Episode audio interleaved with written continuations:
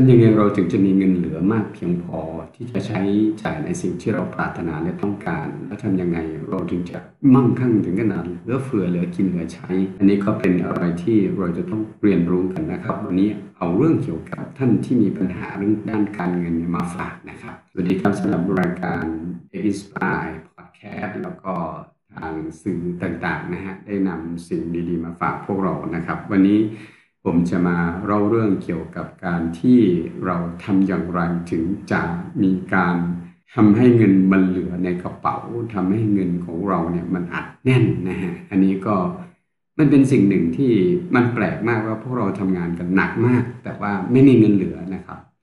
ผมไปอ่านหนังสือเล่มหนึ่งแล้วประทับใจมาก ผมก็จำมาแล้วก็พยายามที่จะแกะรอยแล้วก็ทำตามนะครับหนังสือเล่มนั้นก็คือ Richest Man in Babylon เป็นหนังสือที่ผมมักจะแนะนำพวกเราที่เรียนคอร์สชวนคุณรวยด้วยสังหาโดยใช้เงินคนอื่น ให้ไปอ่านอยู่เนืองๆนะครับ ผมได้แรงบันดาลใจจากหนังสือเล่มนี้ไม่ว่าจะเป็นเรื่องของการปลดหนี้ที่เคยมีหนี้มากถึง 37 รายการนะฮะก็ตอนนั้นเขียนเอาไว้ใน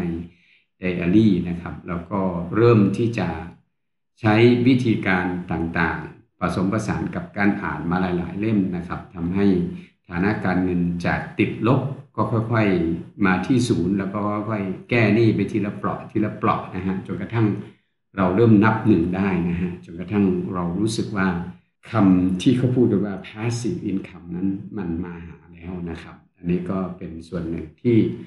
อยากจะเล่าให้พวกเราได้ฟังนะครับ มันมีอยู่บทหนึ่งที่ที่อ่านเมื่อไหร่ก็ยังประทับใจแล้วก็ซาบซึ้งใจนะบทนั้นชื่อบทว่า การเยียวยาถุงเงินที่ว่างเปล่า ถ้าเราพูดง่ายๆ ก็คือเป็นการที่เราจะรักษาทำยังไงเงินในบัญชีเรามันเป็นศูนย์เนี่ย มันนอกจากไม่เป็นศูนย์บางคนไปกู้โอดีมาก็ติดลบเนี่ยทำยังไงมันถึงจะทำให้มีเงินในบัญชี เพียงพอที่จะนำไปต่อยอดได้นะครับเขาบอกกลยุทธ์ทั้งหมดไว้ 7 ประการนะครับวันนี้ผมจะมาหยิบมาบางประเด็นทั้ง 7 ประการนี่แหละฮะแล้วก็มาอธิบายพวกเราฟังแล้วก็ยกตัวอย่างว่าถ้าเป็นสมัยนี้มันจะเป็นยังไง แต่สมัยก่อนเนี่ยเขาเป็นยังไงนะครับ 7ประการสำหรับการเยียวยาถุงเงินที่ว่างเปล่า หรือว่าบัญชีที่เป็นศูนย์หรือติดลบอะไรก็ว่าไปนะครับ ประเด็นที่หนึ่งเขาบอกว่า ต้องเริ่มทำให้ถุงเงินของท่านนั้น เพิ่มพูนนะครับ เราอยากจะให้เงินมันกลับมาเนี่ยก็ด้วยการเขาใช้คำว่า เก็บหนึ่งในสิบนะครับ เงินทั้งหมดเราหามาได้เนี่ยขอให้เป็นส่วนเราแค่หนึ่งส่วนในสิบส่วนนะครับทำนี้ก็ได้ ทำยังไงก็ได้นะครับต้องต้องให้เก็บหนึ่งในสิบแปลว่าเราต้องมีชีวิตอยู่ได้ด้วยเงิน 90%ของรายได้ รายได้เราไม่ไม่เท่ากันละฮะผมแปลกใจมากว่า เอ๊ะทำไมรายได้เราไม่เท่ากัน แล้วทำไมบางคนมีเงินเก็บ มีคนเหลือ เหลือแต่บางคนก็ไม่พอใช้ ผมนึกถึงตอนสมัยที่ผมจัดรายการวิทยุรวมค่าเงินเดือนเงินเดือนก็น้อยนิดนะฮะเงินเดือนสี่พันกว่าบาทบอกเราเลยนะครับ แต่ว่ามันมีค่าจัดรายการค่าสปอนเซอร์ ค่าทำพวกสปอร์ตโฆษณานะฮะคิปครีเอทีฟพวกนี้นะฮะเงินเดือนตอนนั้นรู้สึกผมจะได้ประมาณ 20,000 20,000 กว่าบาทต่อเดือนโดยเฉลี่ยเมื่อประมาณสักเกือบ30 ปีแล้วนะครับ แต่เงินผมไม่พอใช้ มันแปลกมากเลยเงินผมไม่พอใช้จนผมได้ไปหยิบยืมมาใช้บางคนที่เขามีรายได้น้อยกว่าผมมากนะฮะผมรู้จักพี่คนหนึ่งเขามีรายได้สองคนสามีภรรยาเนี่ยเป็นรายวันวันละสามร้อยกว่าบาทนะฮะวันละสามร้อยกว่าบาท แต่เขามีเก็บแล้วมีปล่อยกู้นะฮะดังนั้นผมว่ามันมันรายได้เนี่ยมันไม่ได้สำคัญแต่สำคัญว่ามันรายเหลือเราเหลือแค่ไหนนะครับเขาบอกว่าถ้าจะให้มีเงินเหลือเนี่ยคุณจะต้องเก็บหนึ่งในสิบให้ได้ แล้วเขาก็เล่านิทานในเรื่องของหนึ่งในสิบให้ให้ฟังนะครับว่า ถ้าสมมติว่าคุณมีตะกร้าใบหนึ่งแล้วคุณก็ใส่ไข่เข้าไปทุกวันวันละสิบฟอง เสร็จแล้วตอนเย็นเนี่ย คุณก็เอาไปขายหรือหยิบมาใช้แค่เก้าฟอง ให้เหลือไว้หนึ่งฟองนะฮะคุณทำอย่างเงี้ย ทุกวันนะฮะตะกร้าใบเดียวกัน ก็ถามว่าผ่านไปสิบวันเนี่ยใครจะเหลือในตะกร้ากี่ฟองนะครับพวกเราลองนึกภาพดูนะ ก็คำตอบก็คือต้องเหลืออยู่สิบฟอง เพราะว่ามันเหลือมาวันละฟอง เราหยิบออกไปแค่เก้าฟอง แต่เราใส่ไข่เข้าไปในตะกร้า ใบเนี้ยวันละสิบฟองนะครับ ดังนั้นถ้าเราเก็บ เราเดือนละสิบเปอร์เซ็นสมมติว่าเงินเดือนละสองหมื่นเราเก็บเดือนละสองพันแน่นอนว่าถ้าครบสิบเดือน เราจะมีเงินในบัญชีที่เราเก็บโดยที่ไม่ได้ทำอะไรเลยเนี่ย มันจะได้ทั้งหมดกี่หมื่นสิบเดือนเดือนละสองพันก็สองหมื่นสองหมื่นก็เท่ากับรายได้เราหนึ่งเดือนพอดีนะครับ นี่ก็คือความหมายก็ว่าเก็บหนึ่งในสิบนะครับ ทีนี้ข้อที่สองนะครับเขาบอกว่า เอผมจะเก็บหนึ่งในสิบได้ยังไงนะครับ ข้อที่สองเนี่ยเขาบอกว่าจงควบคุมค่าใช้จ่ายนะฮะผมจะเก็บหนึ่งในสิบได้ยังไง ถ้าคุณจะเก็บหนึ่งในสิบได้ ก็โดยการควบคุมค่าใช้จ่ายนะครับเมื่อกี้ผมเอ่ยแล้วว่าค่าใช้จ่ายแต่ละคนไม่เท่ากันนะบางคนเงินเดือนสองแสนไม่พอใช้ บางคนเงินเดือนหมื่นห้าเขาก็อยู่ได้สบายเขาก็รู้สึกว่าเขาไม่ได้เดือดร้อนอะไรมากมายถึงแม้เขาจะไม่ได้มีของอะไรฟุ่มเฟือยนะฮะดังนั้น การที่เรารายได้ไม่เท่ากัน แต่เราทำไมอยู่แล้วเดือดร้อนนี่แปลว่าเราสามารถที่จะบริหารจัดการรายได้ของเราได้ใช่ไหมมันมีอยู่สองคำนะครับในการบริหารจัดการรายได้ก็คือว่าคำหนึ่งใช้คำว่าเป็นความจำเป็นนะฮะความจำเป็นคำที่สองก็คือว่าความต้องการหรือความปรารถนาที่อยากจะได้นะครับ ความจำเป็นก็เช่นอาหาร ยารักษาโรคเสื้อผ้านะครับ เครื่องนุ่งห่มนะฮะหรือแม้กระทั่งที่อยู่อาศัย อันนี้แน่นอนมันจำเป็นเราจะต้องจัดหาปัจจัยมาทำพวกนี้ แต่มันก็จะมีบางส่วนที่เป็นเรื่องของความฟุ่มเฟือยเรื่องของความต้องการนะฮะเช่น เสื้อผ้าก็อาจจะเอาแบรนด์ดีๆ หรือว่าแม้แต่กระเป๋านะฮะหิ้วก็เป็นแบรนด์ดังพวกนี้ซึ่งซึ่งบางทีมันไม่ใช่ความจำเป็น แต่มันเป็นความต้องการนะฮะเพราะเราลองนึกภาพดูดีๆนะครับดังนั้นเราต้องมาจัดงบประมาณของเราให้ได้ เราลองไปดูว่ารายจ่ายของเราเนี่ย มันมีอะไรบ้าง เราจะรู้ได้ก็ต่อเมื่อเราจดค่าใช้จ่ายของเรานะครับว่าเราใช้จ่ายอะไรไปบ้างนะครับ และค่าใช้จ่ายตรงไหนที่มันไม่จำเป็นมันสามารถตัดได้ไหมนะฮะบางคนซื้อหวยเนี่ยโอ้ซื้อกันแหลกลานเลยฮะก็เข้าใจว่าเราเวลาซื้อหวยเนี่ยมันก็เป็นอะไรที่มีความหวังความฝันนะครับพอมันมีความหวังความฝันแล้วมันก็อยากจะซื้อนะฮะแต่ว่าพอซื้อไปแล้วไม่รู้สิบางคนก็บอกถูก ผมตามไล่เข้าไปจริง ๆ คุณถูกเนี่ย คุณซื้อกี่งวด นะฮะคุณลงทุนไปเท่าไหร่แล้วคุณถูกมาแค่นี้นะครับบางทีหมดไปหลายหมื่นนะถูกมาห้าพันหรือหมื่นกว่านี่ก็บอกถูกหวยแล้วดีใจอะไรประมาณนี้นะฮะผมว่าเอ๊มันไม่น่าจะใช่นะฮะดังนั้นก็ต้องไปดูนะบางทีผมก็ไม่ไม่รู้นะพวกเราแต่ละคนก็ไปทำที่เรียกว่างบประมาณหรือค่าใช้จ่ายตัวเองนะฮะแล้วเราก็ตัดตรงที่มันไม่จำเป็นออกไป ตัด เหลือไว้แต่ที่มันจำเป็นจริง ๆ แล้วเราก็พยายามเก็บให้ได้หนึ่งในสิบให้ได้นะครับ นี่ก็คือข้อที่สองในการที่จะทำให้ถุงเงินของเราเต็มเปี่ยมนะครับ ข้อที่สามก็บอกว่าจงทำให้ทองคำของท่านทวีคูณ ความหมายก็คือว่าเมื่อยุคสมัยก่อนเขาจะเก็บสะสมเป็นทองคำเขาไม่ได้มีเงินเหรียญนะเป็นไม่ไม่ได้เงินเหมือนเรา แต่สมัยนี้เราก็ต้องเก็บเงินของเรา แต่ว่าเงินของเราเก็บมาแล้วต้องใช้เงินทำงาน พยายามหางานให้เงินทำเพราะเงินเอาเก็บไว้เฉยๆเงินก็จะขี้เกียจไม่ได้ทำผลตอบแทนให้เรานะครับ ส่วนเรื่องของการที่เราจะต้องไปศึกษาหาความรู้ในเรื่องของการที่จะเอาเงินไปทำยังไงก็ได้ให้มันได้ผลตอบแทนกลับมาเนี่ยอันนี้ก็เป็นสิ่งหนึ่งที่สำคัญเช่นเดียวกันนะครับ ผมเห็นพวกเราหลายคนก็เก็บเอาไว้ไปซื้อหุ้นบ้างไปซื้ออลงทุนกองทุนอะไรต่างๆ ซึ่งมันบางทีบาง มันอาจจะให้ผลตอบแทนที่ไม่ได้เยอะมาก หรือว่าคุณจะเอาไปลงทุนกับเพื่อนเพื่อนที่ลงทุนทำธุรกิจต่างๆ ทั้งนี้ทั้งนั้นก็ถ้าลักษณะนี้เราจะต้องศึกษาให้ดีว่าธุรกิจที่เราเพื่อนทำเนี่ยมันมันเป็นยังไงด้วยนะครับ ดังนั้น แต่ว่ามันก็จำเป็นจะต้องเอาเงินตรงนี้ยไปออกดอกออกผลให้ได้นะครับ แต่สำคัญที่สุดคือเราต้องหาความรู้ก่อนนะครับ ย้ำอีกทีหนึ่งนะเขากังวลในเรื่องของการที่จะเอาเงินออกไปลงทุนนะครับ ข้อที่ สี่ซึ่งมันเชื่อมโยงกับข้อที่สามเมื่อกี้ก็คือ ปกป้องทรัพย์สมบัติของท่านจากการสูญเสียนะครับให้มากที่สุด หมายความว่า การที่เราจะเอาเงินก้อนนี้ไปลงทุนเนี่ยมันต้องศึกษาให้รอบคอบจริง ๆนะครับ ผมฟังตัวอย่างของเขาเมื่อที่เขาเขียนในหนังสือนะฮะมันมีอยู่สองตัวอย่างที่ฟังดูแล้วเข้าท่าดีนะครับเขาบอกว่าครั้งแรกเนี่ยตอนที่เขาหาเงินได้แล้วเก็บหนึ่งในสิบนะฮะหมายถึงว่าคนที่สอนเนี่ยเป็น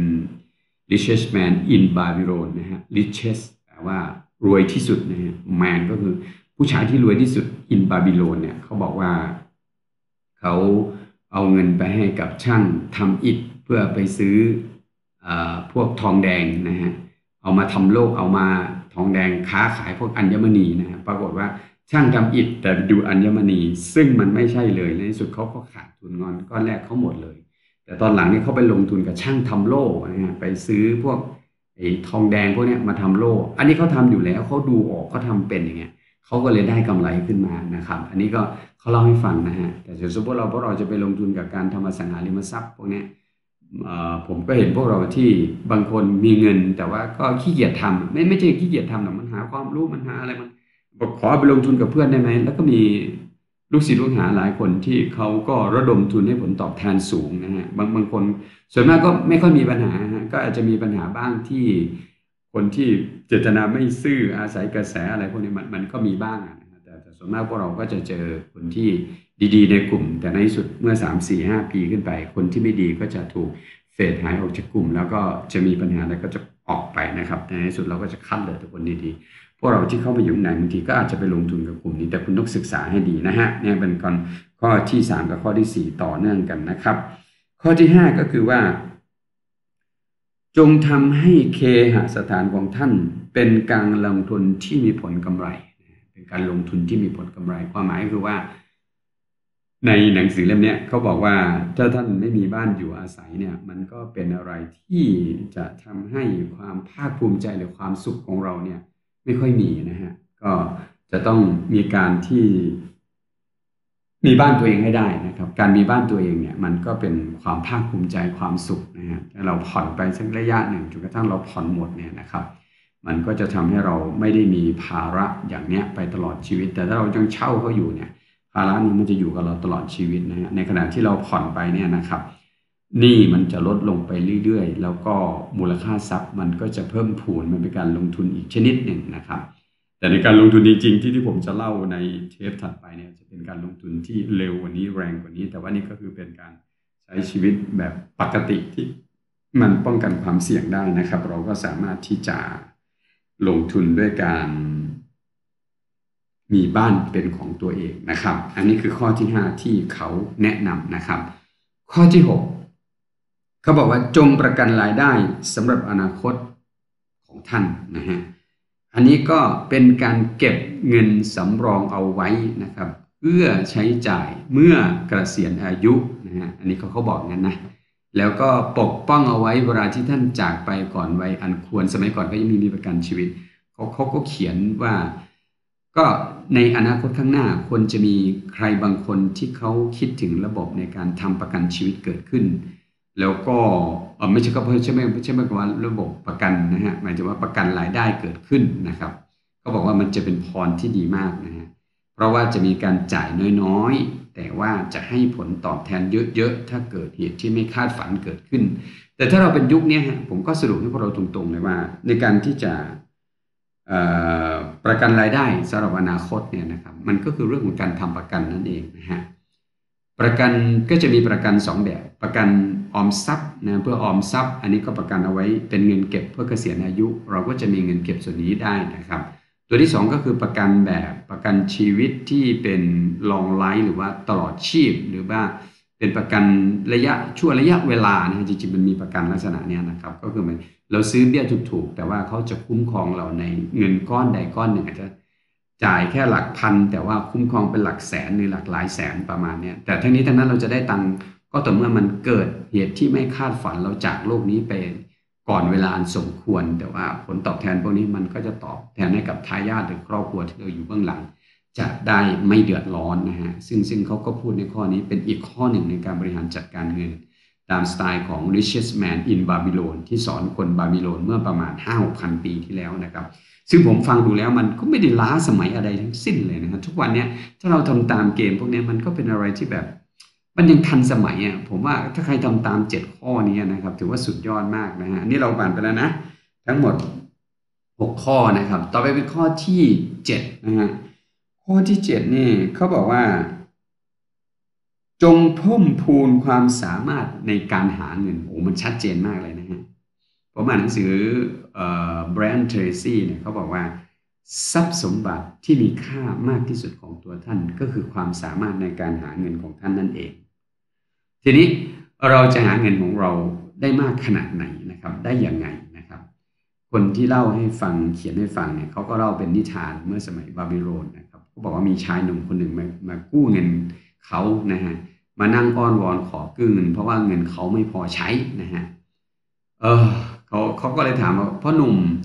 คุณเนี่ยเป็นคนกู้ที่แย่มาก เพราะว่าคุณไม่มีเงินเหลือพอที่จะมาจ่ายคืนเจ้าหนี้เลย เพราะคุณหาเงินไม่พอใช้ ถ้าคุณจะเป็นคนกู้เงิน คุณต้องหาเงินมาพอใช้เขาด้วยนะครับ คุณพยายามทำอะไรบ้างที่จะทำให้รายได้คุณเพิ่มมากขึ้นพราะหนุ่มคนนั้นก็ตอบว่า ผมในรอบระยะเวลาหกเดือนที่ผ่านมาเนี่ยขอโทษทีในรอบระยะเวลาสองเดือนที่ผ่านมาเนี่ย ผมเข้าไปคุยกับนายจ้างเพื่อขอเพิ่มค่าแรงมาแล้วหกครั้ง แต่ว่าไม่ได้ผลนะฮะเขาก็ชื่นชมว่าโอ้มันเป็นมีคนที่มีความมานะเพียรพยายามสูงมากนะครับ แต่ถ้าว่า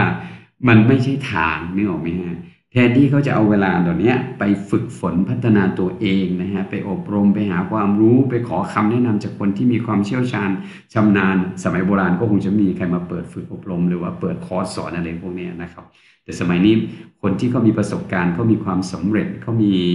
แนวคิดมีไอเดีย มีวิธีการแล้วก็เขาถ่ายทอดเป็นเขาก็มาเปิดคอร์สสอนนะฮะนั้นถ้าพวกเราต้องการที่จะหาความรู้เนี่ยเราก็อาจจะต้อง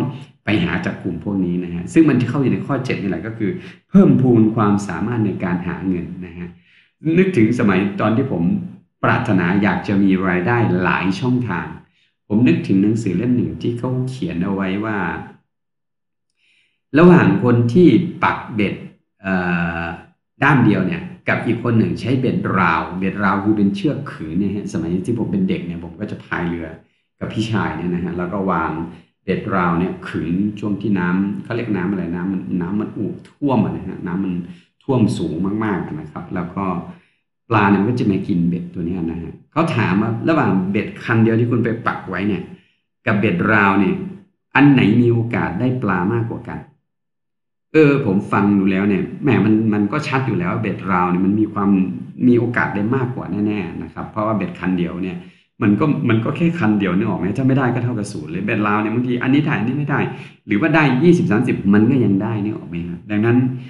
นั่นก็คือที่มาของคำว่าเออรายได้หลายช่องทางตอนนั้นที่ผมเก็ตขึ้นมาแล้วผมก็พยายามนึกถึงว่า อืม วันหนึ่งผมจะต้องมีรายได้หลายช่องทางให้ได้นะฮะซึ่งถ้าผมจะมีรายได้หลายช่องทาง แน่นอนความสามารถในการทำงานของผมมันต้องเพิ่มมากขึ้น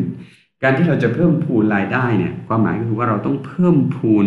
ความสามารถในการสร้างคุณค่าให้กับผู้คน อันนี้ชัดเจนเลยนะฮะสร้างคุณค่า เราสร้างประโยชน์สร้างคุณค่าให้กับผู้คนได้มากเท่าไหร่เนี่ย ผลตอบแทนของมันก็จะกลับมาหาเรามากเท่านั้นนะครับ ไม่ต้องห่วงหรอกวันนี้เราทำแล้วเรายังไม่ได้นะครับ มันจะเป็นอะไรเหมือนกับดอกเบี้ยทบต้นสะสม ทุกสิ่งทุกอย่างที่เราทำเอาไว้บนโลกเนี่ยมันไม่สูญเปล่า ผมบอกว่าเราเลยนะฮะแต่มันจะกลับมาเมื่อไหร่ มันต้องอยู่อาศัยที่เราต้องเพียรพยายามมากพอนะครับหลังจากนั้นมาผมก็เลยกลายเป็นคนที่มีรายได้หลากหลายช่องทางมีอิสรภาพทางการเงิน ตามอุดมคติของคนยุคใหม่ ยุคใหม่ที่จะมีพาสีบินคำประมาณนี้นะครับ อันนี้ก็คือเรื่องของการเพิ่มพูนความสามารถ สมัยก่อนเขาก็บอกว่าให้คุณไปขอแนะนำกับคน ไปขอคำแนะนำจากคนที่เขามีความรู้ความสามารถด้านนั้น ๆ สิ นะครับ สมัยนี้ผมก็อยากจะบอกพวกเราว่า เฮ้ย คุณก็ไปขอคำแนะนำไปเรียนรู้จากคนที่มีความรู้ความสามารถด้านนั้นๆสิ แล้วถ้าคุณเก็ตอะไรบางอย่างได้ไอเดียบางอย่างเนี่ย คุณก็จะไปเลยไปโลดเลยนะครับ ผมก็ไปเรียนรู้มาทุกอย่างนะฮะ อ่านหนังสือเข้าคอร์สสัมมนาทุกอย่างนะครับ มันก็สามารถที่จะแปลมาเป็นการลงมือทำแล้วก็เป็นความสำเร็จที่หลากหลายตามที่ตัวเองปรารถนาและต้องการจนกระทั่งทุกวันนี้นะครับ อย่างเช่น ผมก็เอาประสบการณ์พวกนี้ มาพูดมาเล่าให้ฟังให้กับพวกเราฟังในคอร์สอย่างชวนคุณรวยด้วยสังหาโดยใช้เงินคนอื่น คอร์สสร้างขายหลังแรกให้ได้ล้าน คอร์สสร้างเก่งรวยกว่าเทคนิคและเหมาก่อสร้างสำหรับนักลงทุน ซึ่งมันเกิดจากรายได้หลายช่องทางที่ผมทำมาทั้งนั้นเลย ผมสร้างบ้านขายเป็นผู้รับเหมาก่อสร้างมา 20 กว่าปี ผมมาจากที่ไม่มีทุนไม่มีอะไรเลยประมาณนี้ติดลบได้ซ้ำไปแต่ว่า เรามีวิธีการระดมทุน เรามีวิธีหาทุน เสร็จแล้วเราเอาประสบการณ์เหล่านี้มาสอนผู้คน แล้วก็ปรากฏว่ามีผู้คนที่ประสบความสำเร็จ ต้องบอกว่ามากมายนะฮะแล้วก็ประสบความสำเร็จ เติบโตต่อยอดกันมหาศาลหลักร้อยล้าน พันล้านก็เกิดขึ้นนะฮะแล้วบางคนก็ไปถึงระดับ 2,000 ล้านแล้วด้วยนะครับอะพวกเราอยากรู้ว่าเป็นใครก็ไปตามเอาใน YouTube หรือไปตามเอาใน Facebook ของผมก็ได้นะครับอะวันนี้เล่าเรื่องราวต่างๆ มาให้ท่านได้ฟังแล้วก็ติดตามรับฟังนะครับ ทั้งพอดแคสต์นะครับ แล้วก็ในช่อง Facebook YouTube ต่างๆนะฮะพวกเราก็ลองติดตามไปนะครับ จะมีรายละเอียดดีๆ พวกเนี้ยผมพยายามที่จะหยิบมาพูดคุยกับพวกเรานะครับ แล้วก็พบกันอะก่อนที่จะบอกไปพบกันนะฮะฝากกดติดตามทุกช่องทางด้วยนะครับ ไม่ว่าจะเป็นพอดแคสต์เอก Inspire by ดรถนอมดีสร้อยหรือว่า YouTube เอกบันเอก Inspire by ดรถนอมดีสร้อย แล้วก็ Facebook แฟนเพจจะเป็นชวนกูรวยด้วยอสังหา โดยใช้เงินคนอื่นนะฮะเราจะกดขอเข้าร่วมกลุ่มอ่อ ชวนกูรวยด้วยอสังหาโดยใช้เงินคนอื่น โดยดรถนอมดีสร้อยนะครับพวกเราก็จะได้ข่าวสารต่างๆ ที่ผมนำมาฝากนะครับ วันนี้ใช้เวลามาพอสมควรนะครับ พบกันใหม่สวัสดี EP หน้านะครับ สวัสดีครับ